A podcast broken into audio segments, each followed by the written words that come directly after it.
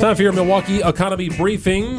MMAC President Tim Sheehy joining us in studio. Hey, Tim. Good to be with you both. Yeah, very timely your visit today, given the news earlier this week about the $700 million proposal. It's a, a Republican drawn up policy and funding to try and help get American Family Field up to date and built for the future and keep the Brewers through 2050.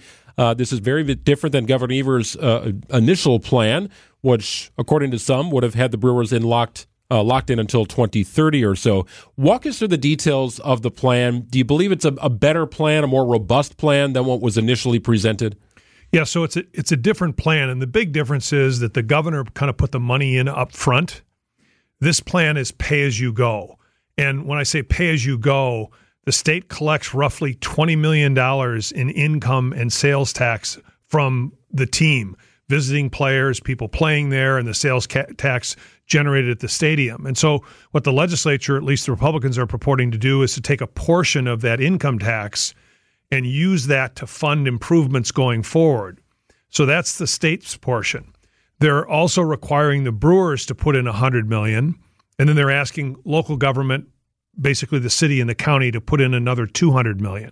So that's how you get enough funding to take care of the improvements between basically 2023 and 2050, which is what the Brewers are willing to do in terms of extending their lease. Are there any new taxes as part of the plan that was proposed? No, there are no new taxes, and really the the the argument behind this from the legislature, or at least the Republicans so far, is that if the Brewers leave, we're going to lose the 12 to 14 million of income tax that we collect.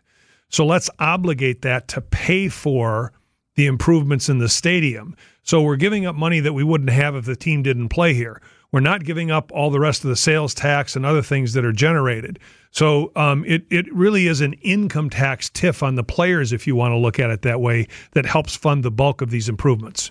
Tim, you mentioned the 100 million the Brewers would be responsible for. Should that be a starting point and should that be reversed where 200 million should probably be more towards the Brewers and 100 million towards Milwaukee and Milwaukee County residents? Yeah, so the way the plan starts right now is the Brewers are required to put in 50 million, 25 of it before 2037, um, and then the rest of it comes in basically 2 plus million dollar payments a year. And so this is part of the negotiation, right? How much are the, you know, local local government put in, how much the state, how much is the team going to put in? So this is the starting point for the discussion and the negotiation, which will occur probably over the next month or so as this legislation works its way works its way through. I know this is sort of step one, and the Brewers' focus is on getting this through and securing the team's future in Milwaukee. I also know Mayor Cavalier Johnson is entertained by the idea of a beer district, for lack of a better term, just more things to do in the parking lot space at American Family Field. At some point, will that become a thing in, in your mind? Can you envision that area around American Family Field being more foot traffic, walking around, restaurants, bars, things a little tighter in proximity to the stadium? Yeah, so the area around the stadium that we're talking about is somewhere between 75 and 90 acres. And the thing that's unique about baseball in Wisconsin is the Brewers draw more of their attendance from outside Metro Milwaukee than any other team in Major League Baseball does outside of their metro. So their contention is they need lots of parking. But hopefully, as time goes on, there's a way to look at some of that acreage for potential development. It's also exempt from property taxes. So you really need two changes. You need to work in concert with the Brewers to make sure that they can still have tailgating. And you also need to make sure that that land is not exempt from property taxes. So any new development that comes in there would be able to pay property taxes to the city, and that would be a benefit to city taxpayers. Has there ever been anybody or any entity that's come across uh, your desk and said, I've got an idea for how to develop this land? I've got an idea, and here's my plan? It's a great question because we can theorize it, we can talk about it, but I've not seen anybody put a proposal on the table that um, would develop that land and and where they would have the financing for it. I'm not saying it wouldn't come and couldn't come, but there hasn't been one. And when when you talk about developing that land, doesn't that kind of take away from the mystique of going to uh, AmFam Field because that's a part of the experience, the tailgating. And you just said that the Brewers have more people that come from outside the metropolitan area. Yeah, so I don't think anybody would envision developing the land like you would around uh, Wrigley Field or you would around Camden Yards mm-hmm. or something like that. Um, the question is, could part of it be um, it, it, would part of it engender development that you go, you could work in concert with that? I, I, don't think, quite frankly, that's the you know the biggest fish in the sea right now to, to tackle. What we really need to do is uh, get to the point where we come to an agreement with the brewer share, the state share, and the local share, and we get baseball secured between now and, and 2050. Um, and it wasn't that long ago. It was October 6th, uh, Friday, 1995 uh, when George Petak went to the floor and voted at 3:30 in the morning hmm. to start this train moving. Mm-hmm. So this day was coming. It's here now, and I think what we want to try to do is work together to get this secure for the next uh, generation. And switching gears, Tim, a couple of companies, Wisconsin companies, moving their headquarters to downtown. What's the reason for this?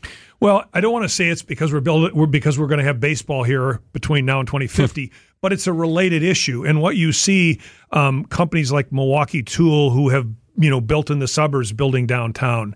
Fiserv is putting 800 people downtown. Regal Beloit is moving their headquarters from Beloit. There are other companies in Wisconsin that have either moved an operation or headquarters downtown because they view it's an attractive place to recruit and retain the most valuable asset they have, which is talented individuals. And so the advantage we have in, in Milwaukee in particular are, are having assets like the Bucks, the Symphony, um, Third Street Market, where we are today, um, a baseball stadium. Those things enhance the quality of life. They make it attractive. That's why companies are moving here because they can recruit talent here. I saw this study. We talked about it a little bit last week. The uh, large scale study released uh, about a week ago claims that Milwaukee's the cleanest city in America. I don't think Milwaukee's a filthy city, but the headlines certainly grabbed my attention. Well, I'm going to turn around and ask both of you when you travel somewhere else and you come back, have you ever run across a city cleaner than Milwaukee? And I'm not saying I eat off the street, but, yeah, but have yeah. you ever come across across a city cleaner? Ah. Uh. That's a good question. Uh, I I know that. Uh, I mean, I've been to Toronto. Toronto's a pretty clean city, but outside of that, I mean, you, you make a good point. Yeah, I but mean, those Canadians are clean. Yeah. Okay. So Just part of their so nature. if you look at the U.S. Um, and and I, you know, this is a study that looked at how many complaints there were, uh, you know, per hundred thousand people to the sanitation department. But my experience, and I've traveled all over, is that one thing that jumps out when people come to Milwaukee. One of the things that jumps out is how clean it is. And so we might as well embrace it. Um, I don't know how many people will move here because of it, but I think we feel a lot better about I, it. I, I thought it was interesting because it was tied to uh, waste management complaints, and yeah. my first thought was Midwesterners are nice; they're just not complaining all that much. yeah. Could be too. Maybe but this the case. Is also, Milwaukee made the list of one of the smelliest cities, so we might be the cleanest, but may have a little no, stitch to it too, right? I, do think, comparatively speaking, you know, if you're talking about bigger cities, top yeah. 30, 35 markets uh, in the country, I do think Milwaukee is a relatively clean city. Yeah, I, I, would think San Diego, Denver, and others that come to mind for me my my experiences. Right. I definitely don't think it's a, a dirty city. In fact, I find some of the graffiti to be artistic uh, in our city. But uh, a very interesting study nonetheless. Any good news of the week, Tim, uh, beyond the, the, Republican plan here to try and help? Yeah, without sounding field? overtly political, I think the best news of the week is the announcement that uh, our Mayor Cavalier Johnson is making tonight about running for reelection. Uh, I think he's been a breath of fresh air. I think he's done a great job, and I'm excited that he's running for reelection.